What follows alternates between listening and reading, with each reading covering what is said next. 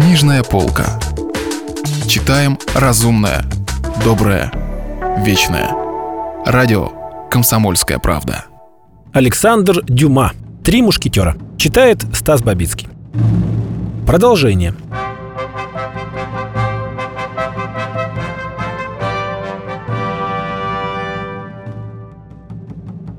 Колокол на башне Сен-Клу пробил половину одиннадцатого. На этот раз Д'Артаньян почувствовал, что по жилам его пробежала какая-то дрожь, объяснить которую не смог бы он сам. Быть может, впрочем, он начинал зябнуть. Потом ему пришла мысль, что он ошибся, читая записку, и что свидание было назначено лишь на 11 часов. Он приблизился к окну, встал в полосу света, вынул из кармана письмо и перечел его. Нет, он не ошибся. Свидание действительно было назначено на 10 часов. Гасконец возвратился на прежнее место. Теперь тишина и уединение начали внушать ему некоторую тревогу. Пробило 11. Д'Артаньян начал опасаться. Уж и в самом деле, не случилось ли с госпожой Бонасье что-нибудь недоброе? Он хлопнул в ладоши три раза. Обычный сигнал влюбленных. Однако никто не ответил ему – даже эхо. Тогда, не без некоторой досады, он подумал, что, может быть, ожидая его, молодая женщина заснула. Д'Артаньян подошел к стене и попробовал влезть на нее. Но стена была заново оштукатурена, и Гасконец только напрасно обломал ногти. В эту минуту он обратил внимание на деревья, листва которых была по-прежнему посеребрена светом. Влезть на дерево было нетрудно. К тому же Д'Артаньяну было только 20 лет, и, следовательно, он не успел еще забыть свои мальчишеские упражнения. В один миг он очутился среди ветвей, и сквозь прозрачные стекла его взгляд проник внутрь комнаты. Страшное зрелище предстало взору Д'Артаньяна, и мороз пробежал у него по коже. Этот мягкий свет, эта уютная лампа озаряли картину ужасающего разгрома. Одно из оконных стекол было разбито, дверь в комнату была выломана. Стол, на котором, по-видимому, был приготовлен изысканный ужин, лежал опрокинутый на полу. Осколок бутылки, раздавленные фрукты валялись на паркете. Все в этой комнате свидетельствовало о жестокой и отчаянной борьбе. Д'Артаньяну показалось даже, что он видит посреди этого необыкновенного беспорядка обрывки одежды – и даже несколько кровавых пятен на скатерти и на занавесках.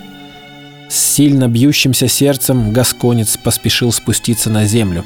Ему хотелось взглянуть, нет ли на улице еще каких-либо знаков насилия.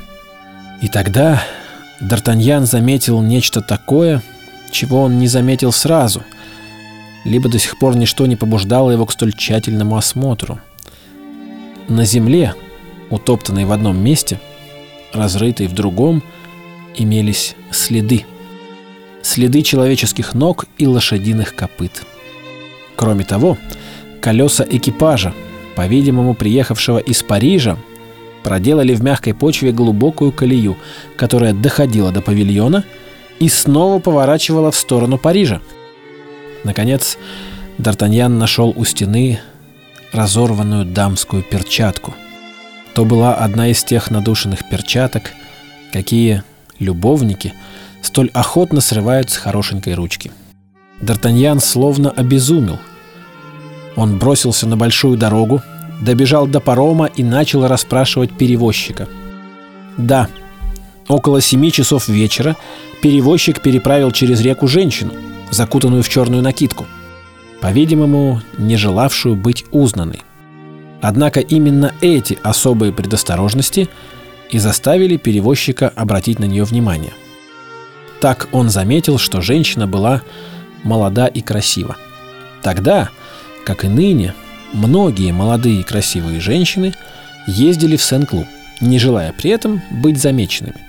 Но тем не менее, Д'Артаньян ни на минуту не усомнился в том, что перевозчик видел именно госпожу Бонасье. Все соединялось, чтобы доказать Д'Артаньяну.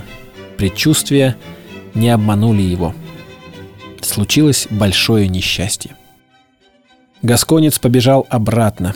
Ему казалось, что, быть может, за время его отсутствия в павильоне произошло что-нибудь новое, и его ждут там какие-то сведения.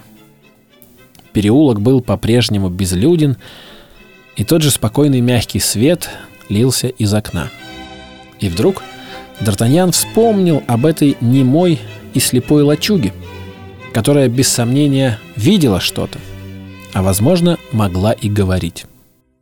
Калитка была закрыта, но он перепрыгнул через плетень и, не обращая внимания на лай цепного пса, подошел к хижине.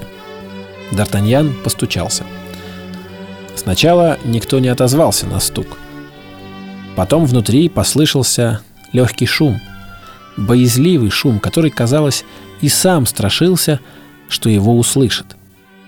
Тогда Д'Артаньян перестал стучать и начал просить.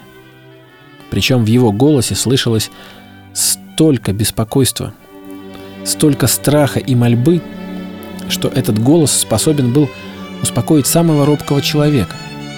Наконец, ветхий полусгнивший ставень отворился, или вернее, приоткрылся и сразу же захлопнулся снова.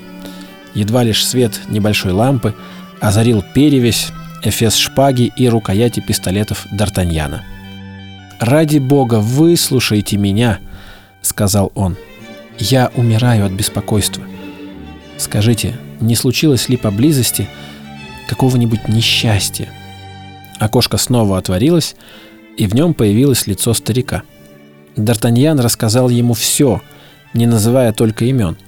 Он рассказал, что у него было назначено возле этого павильона свидание с одной молодой женщиной, что, не дождавшись ее, он влез на липу и при свете лампы увидел разгром, царивший в комнате. Старик покачал головой с видом, не предвещавшим ничего хорошего. «Ах, сударь, ни о чем меня не спрашивайте, потому что если я расскажу вам о том, что видел, мне не миновать беды».